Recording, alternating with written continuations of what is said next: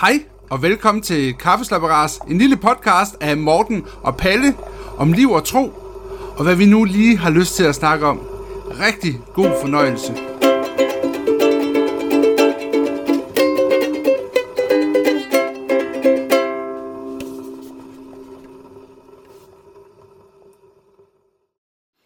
Hej og velkommen til Kaffeslapperas. I dag er det en specialudsendelse, som blev optaget i løbet af sommeren på vores sommerevent nede på Lejerbygningen Bethesda. Derfor kan du opleve lidt støjalarm i baggrunden. Beklager også, at der ikke er helt stereo i starten, men det kommer i løbet af udsendelsen. Rigtig god fornøjelse. Se, vi skal tale om Når sorgen rammer os, ja. som, er, som handler om det at opleve sorg. Og nu er det det at sige, at øh, det kan man gøre på ret mange forskellige måder.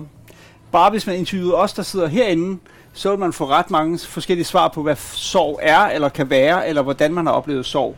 Men ja. sorg, det er jo, at øh, ja, det er sådan en tilstand, vi kommer i, når vi mister eller oplever et tab, som påvirker os, øh, så vi virkelig kan mærke det.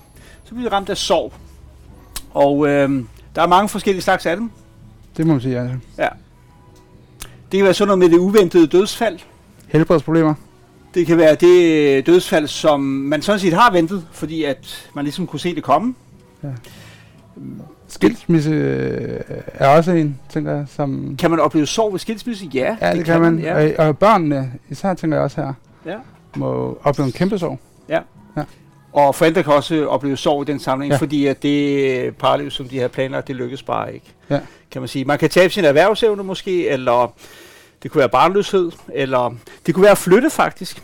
Ja. Det kan godt være, at nogen vil trække lidt på smilebåndet, men, øh, men, men øh, sorg, der er faktisk mennesker, der sådan bliver ramt af noget, der minder om sorg, når de er nødt til at flytte. Eller når deres forældre fortæller dem, at nu skal vi flytte, og hele deres netværk og alt det, de kender, det forsvinder. Mm. Øh, der er faktisk en del børn, der oplever. Ja. Ja. Og det kan også opleves som en slags sorg. Men vi tænker nok mest sådan på de mere hårde processer, der hvor vi mister nogen, som er os tæt og nærved, ja. kan man sige. Ja. Mm.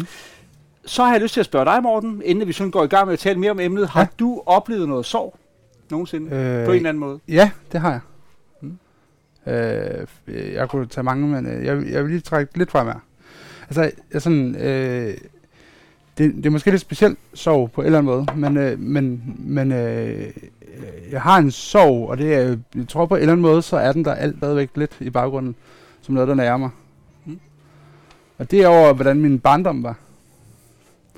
Altså, jeg synes ikke, det var så nemt i skolen, og jeg blev mobbet lidt, og jeg havde øh, motoriske vanskeligheder, der gjorde, at jeg savlede, da jeg startede i skole, så nogen kaldte mig Kong Savl, og jeg kom hele tiden op og slås, og der var sådan rigtig mange ting, der var, der var faktisk rigtig, rigtig svært, og øh, det har sådan set påvirket mig som voksen også, og gjort, at nogle gange kan jeg godt have lidt svært ved sådan relationer og sådan noget. Men det er på en eller anden måde en sorg for mig, at jeg ikke bare havde den der helt fantastisk lykkelige barndom. Ja. Ja. Det, det, det er én ting, jeg vil hive frem. Øhm, så har mig og Bettina, min kære kone, og jeg, øh, vi har vi har haft rigtig svært ved at få børn. Og, øh, og øh,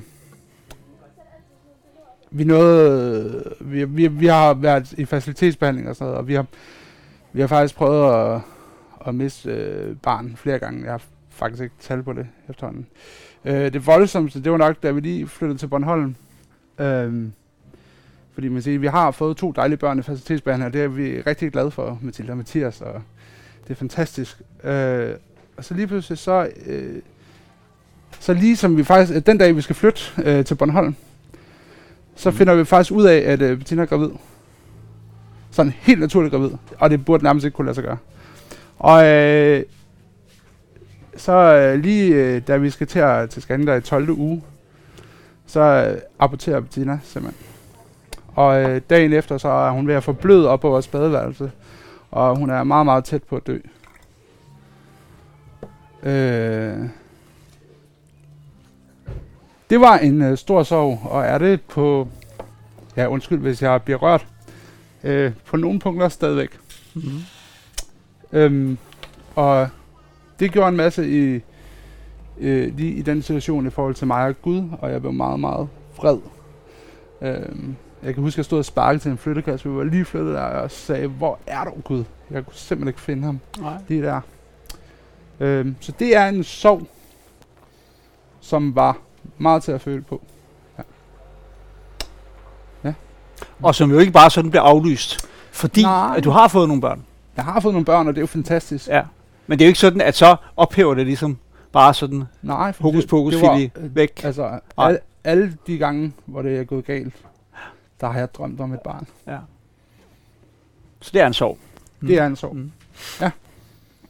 Øhm, ja. Palle, øh, så har jeg jo lyst øh, til at skyde tilbage på dig. Hvad, har du noget, som du sådan har oplevet? Som har ja, jeg kunne godt nævne nogle ting, som jeg kunne nævne som sorg. Ja. Og faktisk også tænkte lidt over lige præcis, hvad det skulle være.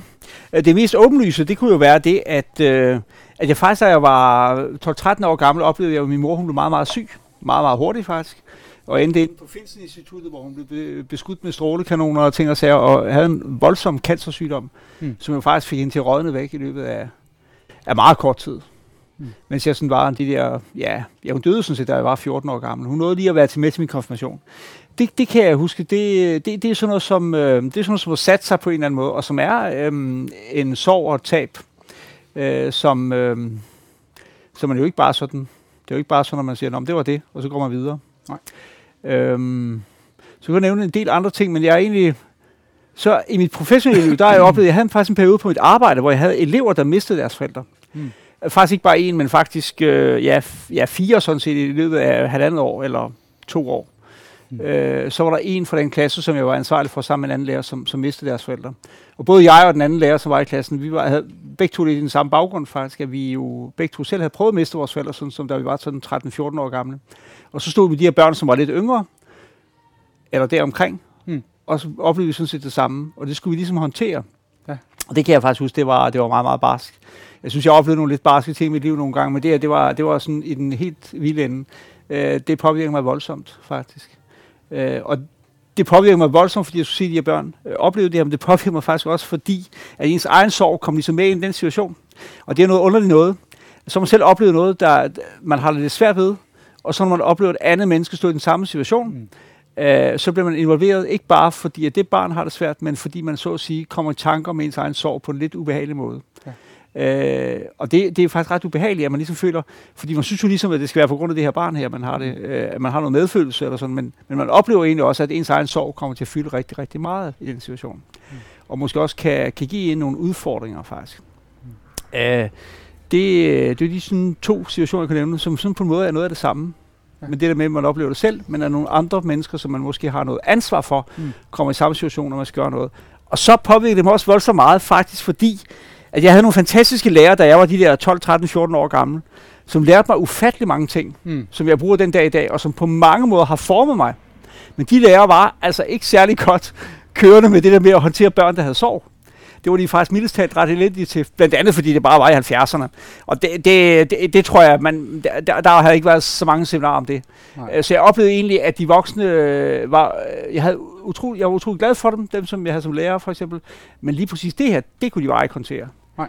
Der blev bare helt stille, skal jeg helt sige. De tænkte, det går over om lidt. Han skal have lidt ro, og så skal der er ikke nogen, der skal forstyrre ham. Og vi, skal, vi, vi ser ikke bare, han får det. Det, det, det, det. Der er jo ikke noget at gøre ved det. Vi må bare ligesom, det må bare have noget tid. Og det blev faktisk ikke, altså der var ikke rigtig nogen af mine lærere, som kunne håndtere det. Hmm. Da jeg så oplevede selv som lærer, at det elever, jeg havde ansvar for, mistede deres forældre, så havde jeg det jo voldsomt med, at øh, jeg havde det sådan en der oplevelse af, at det skal de i hvert fald ikke opleve. Jeg må på en eller anden måde kunne gøre noget. Du, blev sådan set, du, du havde lyst til at forsvare den på en eller anden måde? Ja, men jeg havde ja. lyst til, for, at de skulle have en anden oplevelse, end det jeg ja, selv havde haft. Ja. Og det arbejder jeg meget seriøst med, sammen med den her kollega, jeg heldigvis mm. havde fået. Der sendte Gud faktisk en kollega til mig, mm. som, øh, som kunne noget, som jeg ikke kunne faktisk. Og det synes jeg var lidt fedt, men, øh, men det var også lidt hårdt. Men øh, mm. det var det. Jeg, jeg vil ikke nævne mere af det. Nej, nej, nej. Men... Øh, Jeg vil sige noget til lytterne faktisk, ja. og til jer, der sidder her. Ja. Øhm, når du tænker på dit liv, så kan du måske også få øje på sorg i dit liv. Og det, for, for de fleste af os, der er det jo ret nemt at få øje på det. For de fleste af os er det ret enkelt at komme til at tænke på, hvad er det egentlig i mit liv, som har været sorgfuldt. Mm. Øh, fordi det er ret nemt for os, identi- for os at identificere. Og vi kan måske også spørge os selv, øh, hvad... Hvordan lever jeg med det i dag? Og hvad sker der i dag? Og det er så faktisk det, vi også gerne vil sige lidt om. Hvordan håndterer vi det her? Mm. Øhm, Hvordan håndterer vi det, at vi møder sorgen i vores liv? Ja. Inden vi gør det, så skal vi simpelthen øh, gøre noget lidt useriøst på en vis måde. Ja. Det, for vi skal nemlig lige give nogle kaffefakta. Ja, det, og det er, en, altså, det er en fast tradition, at vi giver kaffefakta i, øh, mm. i podcasten, så det, det bliver vi nødt til. Ja, det gør vi. Ja, øh. Vi plejer at fortælle et eller andet, der har med kaffe at gøre, fordi det hedder jo Kaffeslapperas, ja. Simpelthen fordi, at vi begge to er nogle kaffeører, som drikker umådeligt meget kaffe. Men i dag har vi ikke sådan tid til så meget useriøsitet her. Nej, så øh, vi tager en hurtig ind i dag. Ja, hvad ja. Er det så? Dagens kaffefakta! Øh, din kaffe, den skal være imellem tooghalvfems og seksoghalvfems grader, Palle. Det er meget vigtigt. Jamen, så kan jeg jo ikke... Nå, du mener, når den bliver brygget simpelthen? Ja. Ja. Ja. Altså, vandet skal være mellem tooghalvfems og seksoghalvfems grader. Ja, og hvis den er under, så bliver den en rigtig dårlig, kedelig kaffe. Ja, okay. Ja. Og hvis den er over, så bliver det heller ikke så godt. Så nu har jeg ikke lavet reklame, men Mokka Master, den kan finde ud af det. Ja, det er øh, rigtigt. Ja. Den, ja. Så den har vi også derhjemme. Den kan også ramme den der temperatur, ja, ja. Så det smager godt. Det er rigtig godt. Nå, mm. det var meget useriøst. Øhm, ja. Men H- hvordan takler vi alt det her, Palle? Altså, øh, sov er jo sådan en, øh, en sjov størrelse. Jeg, jeg øh, ja, altså... Hvad, hvad, ja, ja, altså nu, nu tænker jeg faktisk helt lidt konkret her. Nu, nu, nu er det faktisk skyder lidt på dig. Fordi, hvad gjorde du selv? Altså der, du, med de der elever, havde du, uden at du skal gå fuldstændig i detaljer, men hvad, hvad var din umiddelbare tanke? Hvad var det, de havde brug for i den situation? Jamen det, som jeg satte mig ned sammen med mine kolleger og fandt ud af, det er, øh, nu skal vi sørge for at få snakket med de her børn, og vi skal få snakket med den forældre, som er tilbage, og vi skal snakke med de her klassekammerater, mm. de har. Vi skal snakke om, hvad der sker, og vi skal ligesom få sat nogle ord på det. Øh, satte børnene i gang med at skrive en hilsen til deres klassekammerater, mm. mm. øh, og tog hjem til, til de her børn, som lige havde mistet deres forældre, med, med den her hilsen fra mm. deres klassekammerater. Mm. Øh, tog hjem for at snakke både med, med, med de her børn, som havde mistet deres far, og, og for at snakke med den her ægtefælle, som var tilbage. Mm. og drøfte nogle ting igen, øh, for ligesom at ikke at gøre det til en hemmelighed, og ikke bare overlade dem til, at de skulle være derhjemme selv og sådan noget, men, men faktisk få sat, øh, øh, få sat nogle ord på, så der faktisk talt om det. Mm. Ikke fordi, at det i sig selv hjælper ufattelig meget at snakke om alting hele tiden, nej. Men for at der er, bliver sat nogle ord på, og man også får udtrykt nogle følelser. Hvordan har jeg det nu, når min klassekammerat har mistet sin far? Hvad har jeg så, hvad, hvad har jeg så brug for at udtrykke, og hvordan, hvordan gør jeg det? Mm. Nogle børn tænker jo, kan jeg ringe til min kammerat, når han lige sidder derhjemme og sådan. Hvordan kan jeg egentlig gøre det? Så vi tog fat på at gøre sådan nogle konkrete ting, ja. øh, som kunne gøre en forskel. Gå ud og hejse flaget på halv for eksempel på skolen mm. og sådan noget. Og da vi var færdige med det efter første gang der, så lavede vi en plan for, hva- hvad vi ville gøre i sådan nogle situationer. Ja. Den, den fik vi jo desværre brug for ret mange gange efterfølgende. Ja. Ja. Så man kan faktisk godt gøre nogle ting for ligesom at ikke bare at være stille og passiv, ja. men, men for at få, få talt om nogle ting og få sat i gang nogle ting. Jeg, jeg har øh, hørt et godt råd fra en, der hed Gunnar Elstad ja. øh, på et tidspunkt. Øhm, jeg, og Gunnar Elstad er sådan en norsk ja. sjælesørger. Ja. Ja. Øh, jeg var på kursus med ham for mange år siden. Mm. Han er desværre død i dag. Men øh, han fortalte en historie om, øh, om, at der havde været en mand, som, øh, som øh, havde mistet sin kone. Og øhm, så tog præsten, den lokale præst, han tog hen til manden, nok egentlig for at snakke med ham. Men da han kommer, så ser han, at manden han går og hakker i sin have.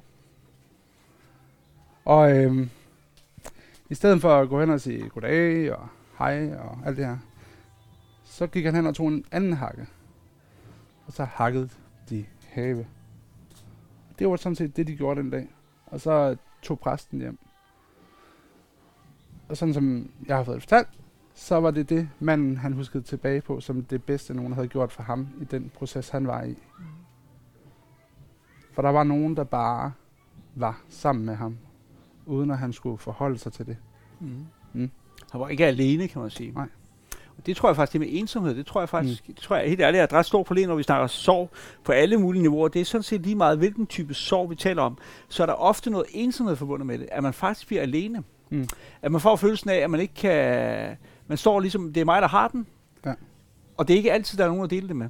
Ja. Nogle gange kan man dele den med andre som i ens familie, som er i den samme situation. Men der kan også være nogle ting, der gør, det kan man måske ikke, eller der er måske ikke nogen. Mm. Og den der ensomhed her, den er lidt slem. Og den der historie kunne jo minde os om det, at, at det er godt, og at der er nogen, som giver en opmærksomhed, og sørger for, at man i hvert fald ikke er alene. Mm. Det kan godt være, at man ikke skal snakke så meget. Det gør, at man skal lave mad være, til være sammen med. Altså, ja. Ja. Jeg hørte også nogen, der lavede mad til nogen i, i den periode, hvor de var i sorg. Ja. Så kom de med mad til den hver dag. Ja. Det var ikke, fordi de skulle være sammen med den. De kom bare leveret mad. Ja, fordi de tænkte, at de orker nok ikke lige det. De orker nok ikke lige nej, det. Nej. Ja. Det var der faktisk øh, nogle af vores venner på Bornholm, der gjorde i den situation, vi var i, mm. som ja. inviterede os på mad. Der var vi så hjemme med dem, og det var rigtig godt. Mm. Ja. Så der er noget med, at, at, at det ikke kun handler om ord, men det er måske handler om at, Fællesskab. at, man, at fællesskaber, man ikke oplever, at man er ensom ja. i sin sorg, at man ikke oplever, at man bliver isoleret. Ja. Det kan jeg i hvert fald huske som, som, som unge, det var faktisk det der med, at der ikke var nogen, der sagde noget. Ja. Det var simpelthen bare ubehageligt. Mm.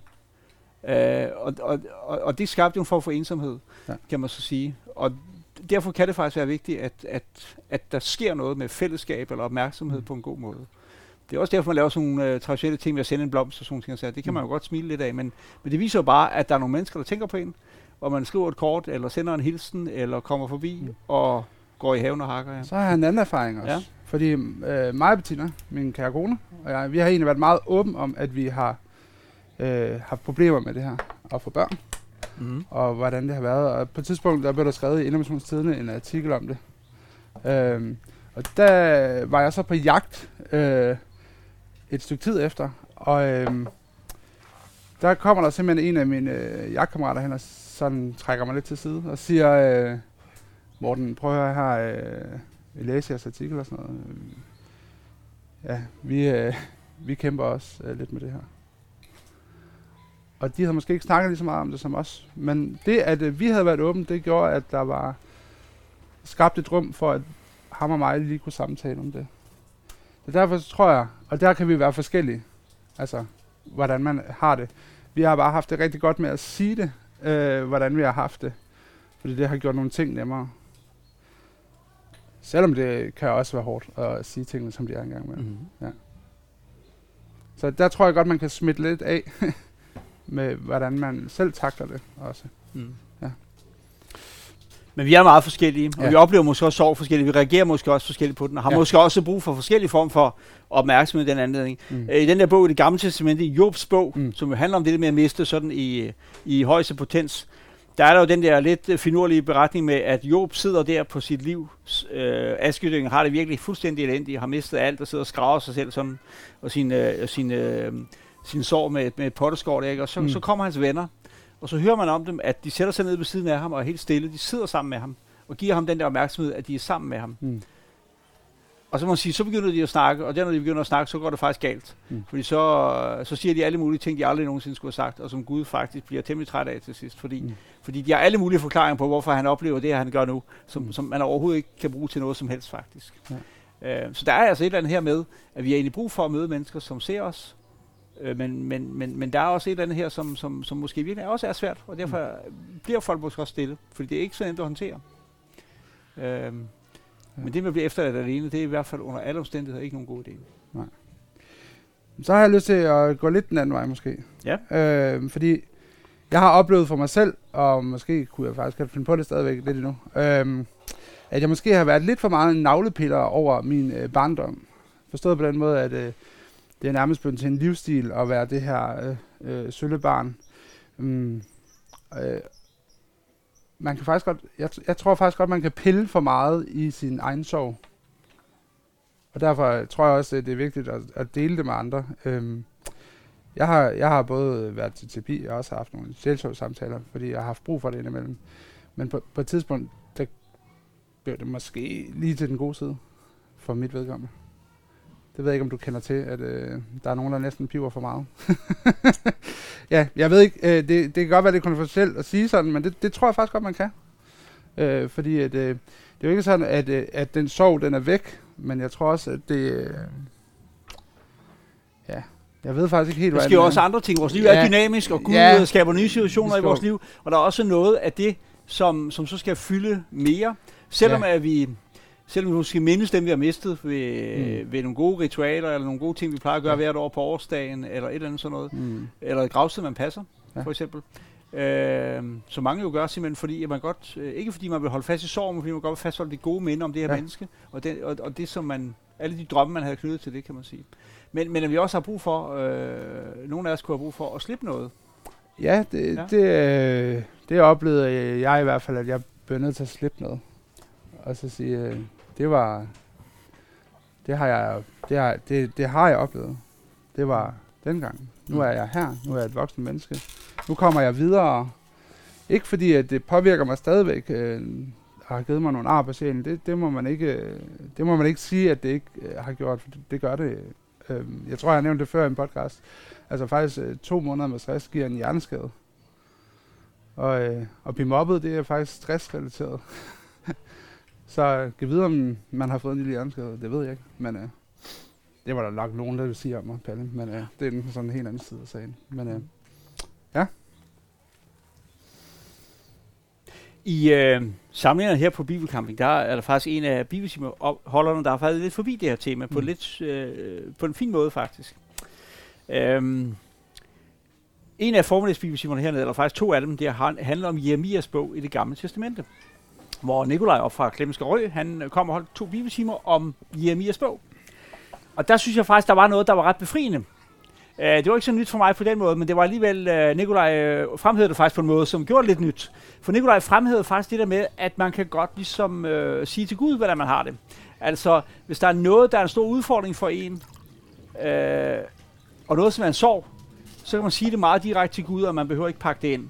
Det, det fik han faktisk demonstreret meget, meget tydeligt ved at læse faktisk uh, nogle uddrag fra Jeremias bog. I, man kalder det ligefrem for en jeremiade, altså når man klager over sit liv. Så siger man, øh, så, så ligesom Jeremia, så laver man en jeremiade, eller udsiger man en jeremiade. Det er sådan, når man klager over sit liv. Man holder en klynketale, faktisk. Og, og det her, det er ikke sagt ironisk, fordi i Jeremias bog, der blev det faktisk øh, udfoldet ret kraftigt. Jeremias, han siger simpelthen til Gud, han, han siger til Gud, det her, det kan jeg bare ikke forstå. Det kan bare ikke være rigtigt. Og så vender han sådan set skraldespanden ud, mm. og siger til Gud, sådan her oplever jeg det. Øhm, og det er faktisk en ret stor befrielse i Bibelen, når vi taler om det her med at møde sorg og bære på en eller anden sorg, at i Bibelen er Gud faktisk fremstillet som en Gud, der godt kan tåle, at hans børn klynker og siger til ham, hvordan de faktisk oplever det og mm. føler det. Mm. Uh, uden filter. Mm. Uden at man uh, rydder op i, uh, hvad man har tænkt sig at sige, inden man siger det og sådan noget. Mm. Uh, Jeremias bog er et fantastisk eksempel på det, og Nicolaj, han, han læser faktisk et par af de der klagesange op faktisk, uh, med, med, sådan, uh, med, med ret dramatisk stemme, og fik på den måde faktisk fremhævet det. Så hvis man vil på udkig efter det her i Bibelen, så kan man kigge lidt på Jeremias bog faktisk. Mm. Ligesom man selvfølgelig godt kunne gå i Jobs bog og læse mm. der, men Jeremias, de, uh, de minder os faktisk om, at, uh, at Gud kan godt tåle og høre, hvordan vi har det. Ja. Og det synes jeg er et ret vigtigt bibelsk pointe i ja. Den her sammenhæng. Her vil jeg godt anbefale en bog faktisk. Ja. Du anbefale en bog? Ja, ja. Øh, som jeg har læst faktisk flere, flere gange, fordi jeg bliver ved med at synes, at der er et eller andet der, i den bog, der er bare god. Øh, den hedder Skæld ud på Gud. Skæld ud på Gud, ja. Skæld ud på Gud. Ja. Øh, han snakker sådan noget med, at man skal gå ud over tredje revle og lade sig drukne helt. Og der er forskel på det her terapi, hvor man prøver sådan at finde nogle ting ja. I sig selv og sådan noget. Men her mm. er det sammen med Gud, man ligesom... Ja. Og måske skæld ud på Gud. Er det en eller anden sygehuspræst, der skrev det? Ja, det er en sygehuspræst for Vejle. Nu kan jeg ikke lige huske, hvad han hedder. Men, øh, Nej, ja. Det burde du faktisk klippe ind i podcasten ja, efterfølgende. Ja, det burde jeg faktisk. Ja, det kan du så gøre. Ja. Hvad siger du? Præben Kok. Det er nemlig ja, rigtigt, det er Præben Kok. Rigtigt. Nå, der er det meningen af tilhørende her, der kan sin litteraturliste. Det er godt. Ja. Vi siger tak til Kurt Vestrone, som nu bidrager med, at det er Præben Kok. Det, det er en meget interessant bog. Jeg er ikke sikker på, at jeg måske er enig med ham i alt, men det behøver man jo heller ikke altid være. Men jeg kan godt anbefale den.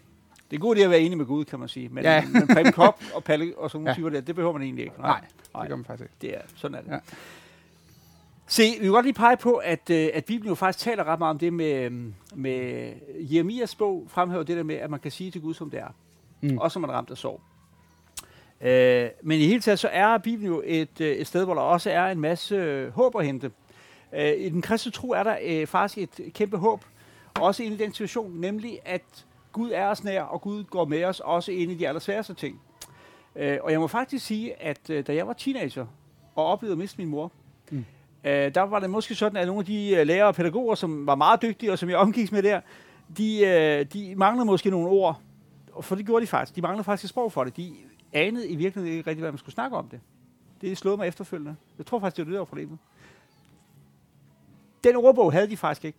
På det tidspunkt, der, der fik man da måske ikke, når man var på læreruddannelsen. Det, ja, det gjorde man faktisk ikke. Det gjorde jeg jo heller ikke selv, da jeg selv var på læreruddannelsen. Nej. Nej. Men i, i, sådan, i det kristne liv, i kirke, i missionshus, i bibelkreds, i samtale, blandt os som tror, er der jo faktisk et sprog for nogle af de ting her. Jeg tror ikke, at kristne og kirkefolk sådan er verdensmestre til det nødvendigvis. Det tror jeg faktisk ikke, vi er. Men det er alligevel sådan, at meget tæt forbundet med vores tro, der er der jo ord til sorg og savn. Og hvad føler vi, når vi mister nogen, for eksempel? Eller andre sådan nogle ting. Det er der simpelthen. Bibelen øh, remler jo sådan set lidt med dem. Jeg vil lige nævne sådan, nogle, sådan noget som... Øh, Sådan noget som, øh, som understreger det kristne håb. Jamen altså, øh, hver gang der er barndåb, så siger vi, lovet være Gud, vor Herre Jesu Kristi Far, som i sin store barmhjertighed har genfødt os til et levende håb ved Jesu Kristi opstandelse fra de døde. Altså, at, at vi i den kristne tro, der tror vi på ham, som skaber liv af døde, og som giver os et evigt liv efter det her. Og det er jo ikke nogen nem forklaring på den sorg, vi møder her. Det er det faktisk ikke. Det er det ikke bare sådan. Det er ikke bare sådan hokus pokus. Men i den kristne tro er der jo formuleret nogle ting, som, som vi kan tage med os. Når der i første Korintherbrev kapitel femten bliver talt om, at nu er Kristus opstået fra de døde, som førstegrøden af dem, der er sovet hen. Altså, Jesus er opstået, men det er kun en begyndelse. Der er fremtidig håb. For den, som tror, er der faktisk noget, der hedder opstandelse. Der er, der er livet ikke noget, der afsluttes. Det er faktisk noget, der fortsætter på den anden side af døden, det evige liv. Mm. Og Jesus, han er opstået som den første af mange. Det er faktisk, sådan nogle ord her, det er jo nogle ord, som på en måde giver os noget, og giver os nogle ord, vi kan bruge til os selv og til hinanden.